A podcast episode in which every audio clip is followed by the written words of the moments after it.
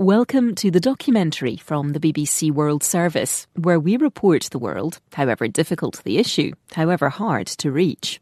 Podcasts from the BBC World Service are supported by advertising. Welcome to the documentary from the BBC World Service. I'm Kavita Puri with 3 million, the story of the 3 million people who died in the devastating famine in Bengal in British India during World War II.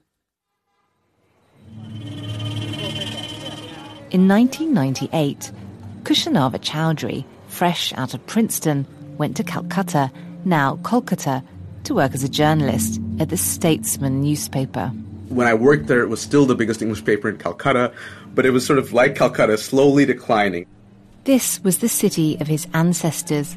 He'd lived there as a child, and now he walked its streets, getting to know it as an adult. He went back to America at the turn of the millennium but always felt the pull to Kolkata. Years later, he returned. To write a book about the city. And when I was working on the book, these stories of famine would come up. Kush had read academic books, seen the iconic photos and sketches of the famine, and watched famous Indian films about it. But it wasn't his focus back then. Like me, he overlooked it. So I knew about it and didn't know about it. And that had a lot to do with the nature of the people who starved. You know, I didn't know anybody who starved in the famine. None of my friends, none of my parents' friends, no one, not one person. And yet one in 20 Bengalis died. He wrote the book, and it did well, but something kept niggling at him. You know, books have unresolved issues in them. And so uh, this was really the unresolved issue in, in the book that I wrote. You know, I think it was the thing that kind of kept, you know, gnawing at me. And then in early 2018, while browsing at his favourite Kolkata bookshop, picked up a Bengali magazine. Flicking through it, he was gobsmacked. There were interviews from the countryside with actual survivors of the famine, alongside photos of them. And I just could not believe that those people were alive. You know, I mean, I just, I could not believe that they were alive. I really wanted them to be dead, to be very honest they had just come to haunt me, you know, to say, Where were you? You know, what were you doing? Why didn't you go and look for these people? You know, that they're still here.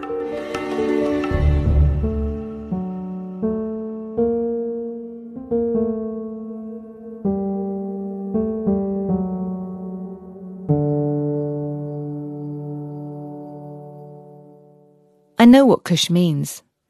The survivors from the countryside have been haunting me too. Witnesses to that time are still alive in villages across Bengal. Their experience of the famine has been almost completely ignored. The reasons why help explain why it's not well remembered. For over a year now, I've been in touch with Soilen Sarkar.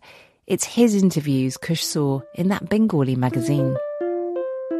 I, I am so happy to meet you finally. Uh, yes, I, I was very much eager to see you. I know. We we want to come. We're trying to come. Soilen is 72, but looks far younger.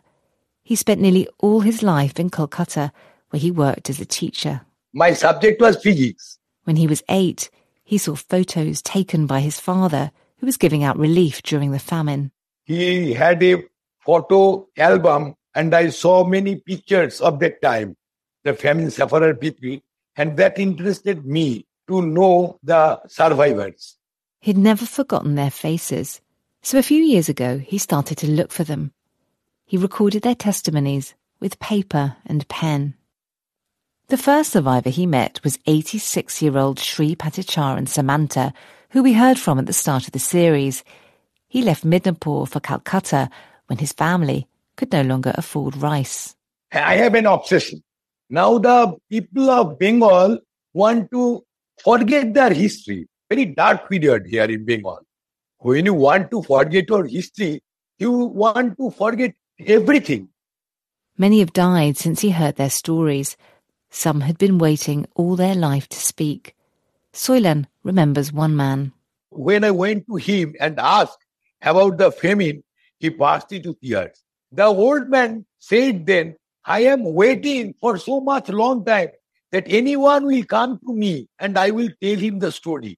And I was very much surprised with his Man, I still can remember his voice.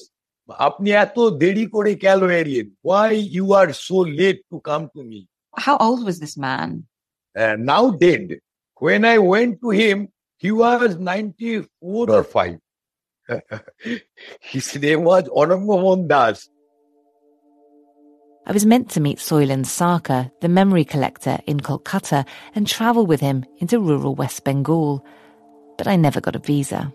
It's not easy right now for BBC journalists to travel to India. For 80 years, so little was known of those 3 million. And now, I can't even get to the very last survivors. I'm gutted I can't go, but Kush, the Bengali American writer, was more fortunate. He was living in Kolkata when he found that Bengali magazine, and he couldn't stop thinking about the people he saw in it. The photographs really haunted me. I felt like they were just looking at me, you know, for a long time. He called Soilen and asked if he could go with him on one of his trips. And he'd never met me. And he said, Oh, I'm going to the Sundarbans tomorrow. Why don't you just come with me? And I was like, um, you know, I mean, sight unseen, you know. Famous for its tigers, the Sundarbans is an area in West Bengal and Bangladesh where many people were affected by famine. And so the next day, you know, 5 a.m. in the morning, I'm at the railway station. You know, it's cold, it's in January, and, you know, we hit the road. They met for the first time under the departures board, both dressed in woolen hats and scarves. Kush wore trainers, Soilen open-toed sandals. They travelled south out of Kolkata. So right from the get-go, he was very open, which is not always the case. You know, he was very open to share what he knew. I was uh, highly uh, happy. He was very fine boy, very fine man. Soon Kush was seeing green fields, passing places he'd never seen.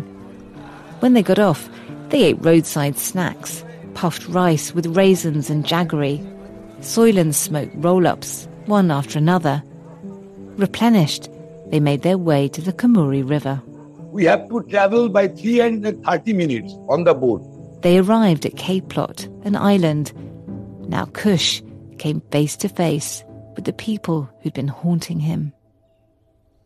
বলছি যে আপনি সেদিনের কথাটা বলছিলেন যে ওই যে ঝড় হয়েছিল তোমার ডাক দিয়েছিল হ্যাঁ হ্যাঁ তারপর কি হয়েছিল আপনার মনে আছে হ্যাঁ, ডাক দিয়েছিল দিতেই ঝড়টা কমলো The first person Kush spoke to was Bijoy Krishna Tripathi. He was the oldest man on the island. His voter card said he was 112. He was sitting beneath a covered veranda wearing a brown cap. Around him were four generations of his family.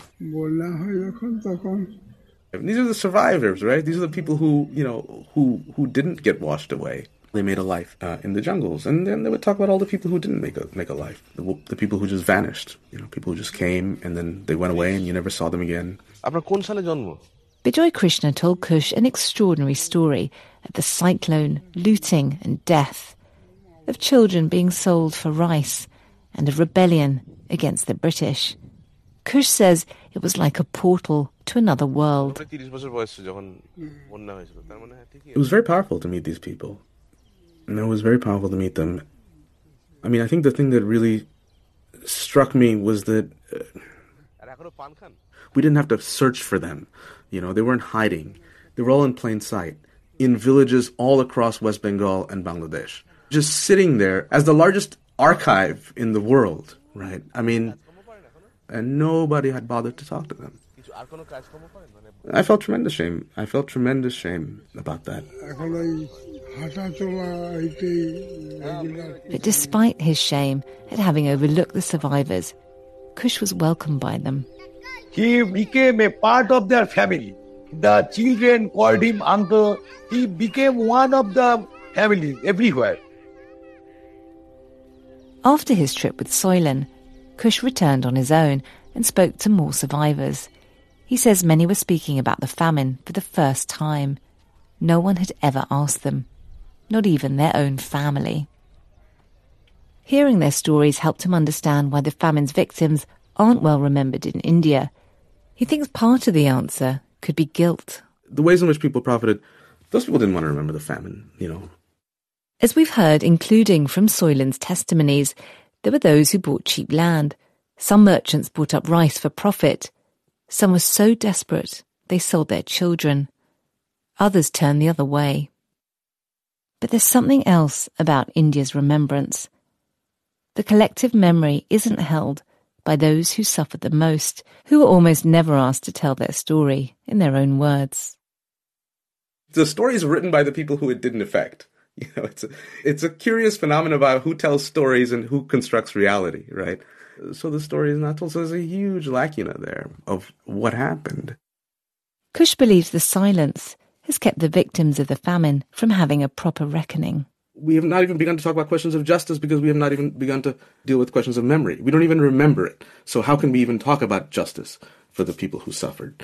So there's a huge conversation that needs to happen.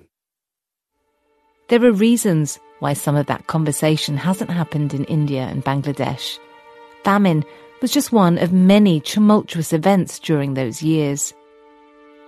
The 1940s is a kind of decade of death, you can say. Shruti Kapila is Professor of History and Politics at Cambridge University. After World War II, there were devastating communal riots in Kolkata, reported on at the time by Reuters. The worst riots in the history of Calcutta. Trouble flared up in an orgy of looting and stabbing. Fires raged unchecked in many places, while pitched battles continued between Muslims and Hindus. And then a year later, the long nationalist struggle finally achieved its aims. In August 1947, the British did quit India, creating two nations, India and Pakistan. There was joy at finally gaining independence, but it was also a bloody and traumatic birth. And all the time, the bloodshed goes on. For the masses, it's the weary trail of the road. Carrying their few possessions, they flee from savagery and butchery that has never been exceeded, even in India's stormy history. The, the story of the 1940s is like there's very little punctuation to series of mass death events that take place. And that's why I would think that the Bengal famine, in a way, struggles to find its own place in that narrative. Even so, the memory of the Bengal famine does live on in other ways. Shruti says it still shapes Indian agricultural policy and has affected global development economics, not least because of the work of Amartya Sen, who we heard from earlier in the series, the little boy who gave rice to starving people from a cigarette tin. And the famine is also part of the enduring legacy of colonialism in India if there is one way to understand empire, it is through the experience of hunger. That's its ultimate legacy and association in India. Quite apart from the grand buildings and, you know, the English language and cricket and tea, which everyone likes to talk about. But actually, at the level of experience, memory, association, it is that, yes, this led to India's impoverishment. Because the 1943 famine wasn't the only one.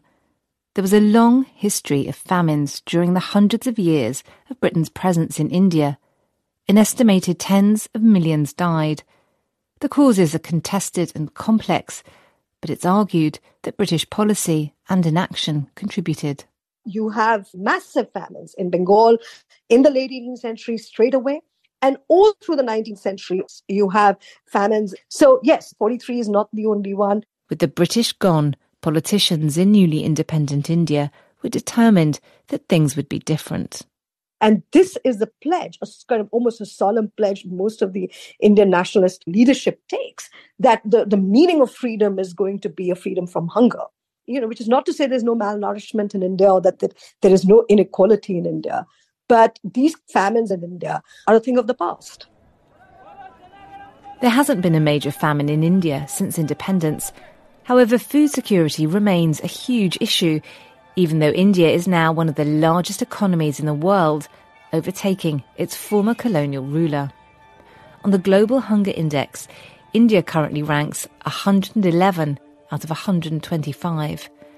And in Bangladesh, there was a famine in 1974 where over a million people died. So, although the 3 million victims of the 1943 Bengal famine and the remaining survivors aren't remembered with a plaque or a memorial in India or Bangladesh, the association of hunger with empire endures. And Shruti says for many, there's one person who embodies that association most powerfully. There is an anti hero iconic of what was wrong with the British Empire. That is Churchill for, you know, popular memory. Churchill is really entirely remembered in terms of this man made famine, a war famine, for which the brunt of it was paid by the people of Bengal. This is the documentary from the BBC World Service about the three million people who died in the Bengal famine 80 years ago. You've heard of Charlie Chaplin, right? Well, Charlie Chaplin was my grandfather, and there was a time when he was the biggest star in all the world.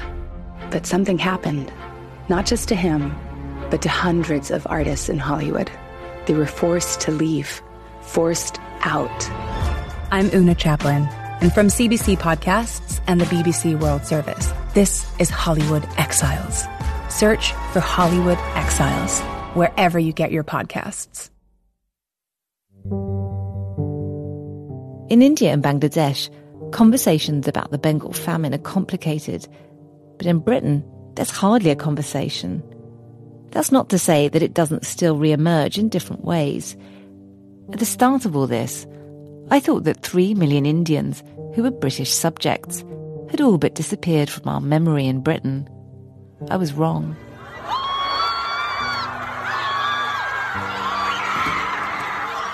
The Black Lives Matter protests in 2020 over the murder of George Floyd led to statues being pulled down or daubed in graffiti. Yesterday, this was sprayed next to the statue of Winston Churchill. The word racist. People from a variety of backgrounds turned out as self proclaimed protectors of statues after Winston Churchill's monument was damaged last week. The then Shadow Secretary of State for Justice, David Lammy, spoke on the BBC. Is anyone seriously calling for Winston Churchill's statue to come down? I mean, I hope not. But I recognise, of course, there's a debate about what he did in Bengal with the famine. Many great figures in history are also flawed, and we ought to be able to have that debate as well. The attack on his statue wasn't just about Churchill's record on the Bengal famine, but the debate Lammy was referring to was whether Churchill's attitudes to Indians affected his response to the famine. The ghosts of those three million and what happened to them were there. They hadn't gone away. I think the scale of human destruction is such that history will catch up and politics will catch up with the immensity of what happened in Bengal. Historian Janam Mukherjee, who we've heard throughout the series. I think certainly colonial responsibility, the responsibility of Britain in relation to the famine, and particularly the you know role of Winston Churchill, is necessarily going to create a kind of historical amnesia in Britain. Churchill is woven into our national story of heroism for defeating the fascist enemy during the war. It's who we are. Why would we want to remember things differently? But remembering the famine is about much more than one person. It's about us. Are we ready to touch those bits of our history that are too painful to acknowledge? There are signs that maybe we are. There's a new generation of historians breaking ground with their research, and one of Britain's biggest war museums has made space for the famine in an exhibition. So we try and show like the global nature of war from the very beginning. Um, I'm with Vicky Hawkins, the former curator of the new galleries at the Second World War at the Imperial War Museum in London. Well, the main reason for these these new galleries was that we we've, we've always had a sort of Second World War offering here at the museum, but it's been very much a British and a Eurocentric space, and we wanted to make sure that we put the British experience of war back into a wider global context. So for the first time, these galleries have got a lot of content um, related to Asia and the Pacific, the war in the Soviet Union. When did you realise that you wanted to include the Bengal famine in that?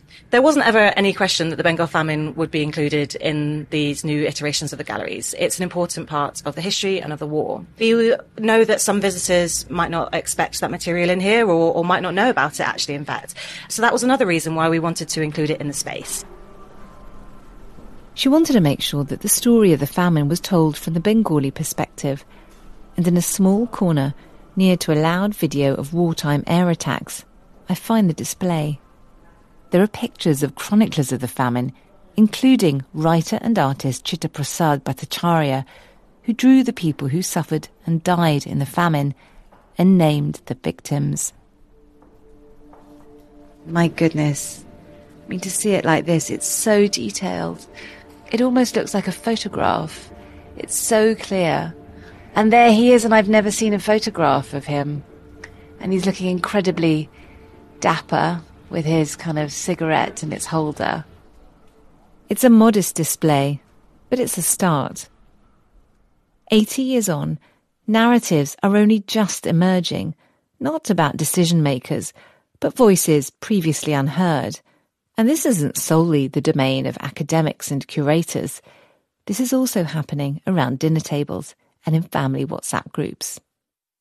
We're living through a moment where urgent questions about our past are being asked in Britain, and particularly amongst the younger generation in the diaspora who didn't hear much about the famine when they were growing up. So my family uh, come from West Bengal, a district of Kolkata, you could say, Howrah. This is Phelan Chatterjee. And my mum and dad like grew up on opposite sides of the road. My dad came to the UK as a teenager, and my mum came in her late twenties. And when did you learn about the Bengal famine?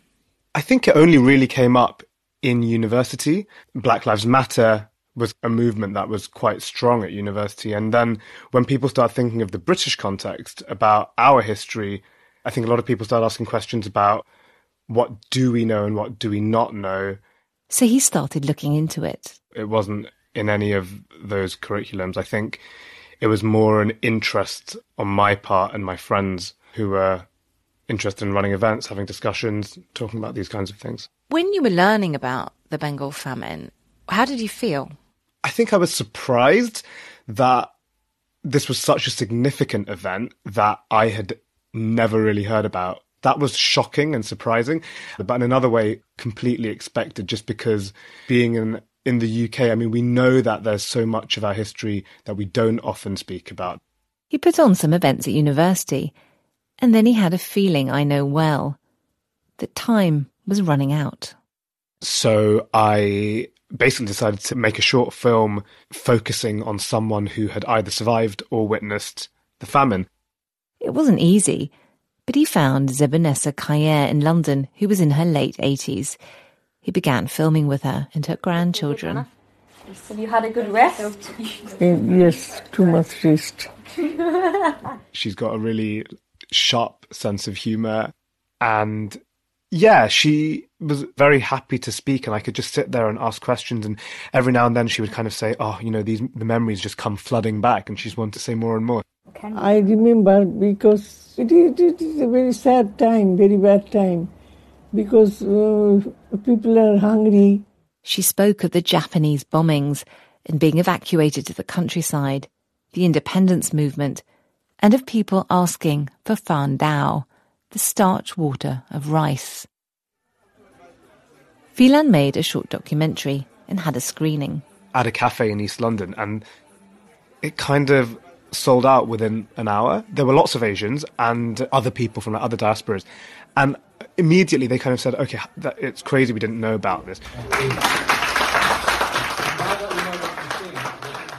As South Asians in Britain, it seems like we've all grown up without really understanding our own history. And it's not like this is kind of some minor detail. This is three million deaths.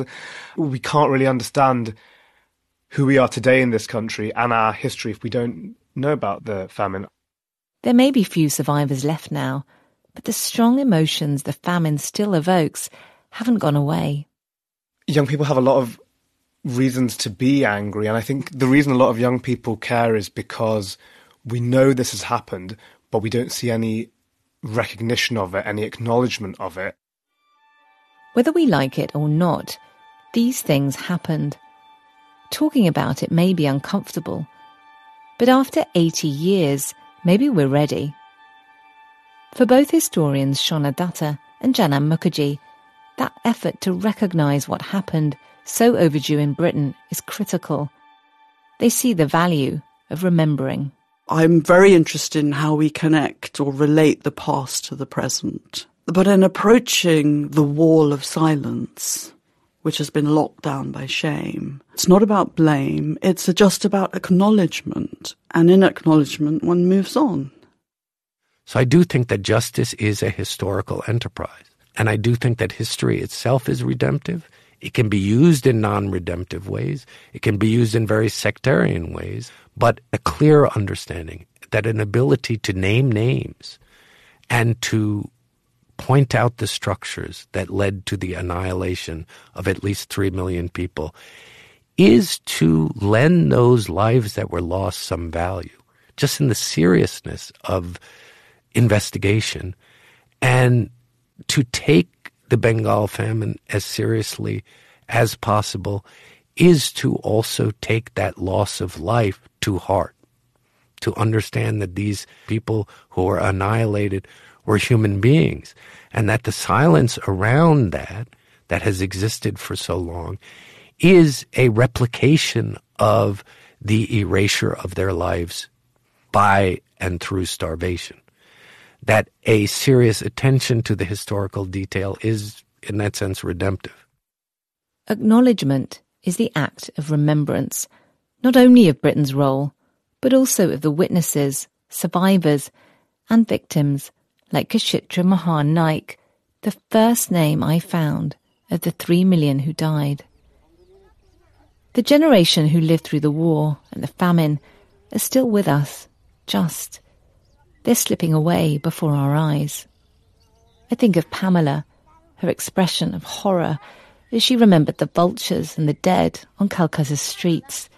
Amartya, just a boy, holding a cigarette tin with rice, working out how much he could give away. Partha, looking through the iron gates at the emaciated mothers clutching their children. Descendants like Kush and Phelan wanting to make sense of it all today. The new generation of curators and historians like Janam, Shona, Dia and Vicky looking for those forgotten stories on the other side of history. And Soilen, a 72 year old man doing his best to record the last survivors. You came too late, one of them told Soilen. It may have taken decades, but Soilen wasn't too late. He's gathering as many testimonies as he can, and now you heard some of them too. Eighty years on, the great men of history who made decisions in Calcutta, Delhi, and London are long dead. So too those in India who documented it, the Indian writers, artists, and photographers, as well as the editor of the Statesman newspaper, Ian Stephens. Remembrance today doesn't have to be about blame, but if we don't remember the difficult bits of our past alongside the glorious, what does that say about us today? In the middle of the Second World War, in the dying days of empire, British subjects in India died of hunger and disease because of famine. Surely it's time now to remember the three million. ডাক দিয়েছিল ঝড়টা কমলো কমতে ঘরে এসে দেখি সব ভেঙে টেঙে সব হয়ে গেছে Three Million was presented by me, Kavita Puri. Series producer was Ant Adeane. The editor, Emma Rippon. Sound design and mix by Eloise Whitmore. The production coordinators were Maria Ogundele and Sabine Schereck. The original music was by Felix Taylor.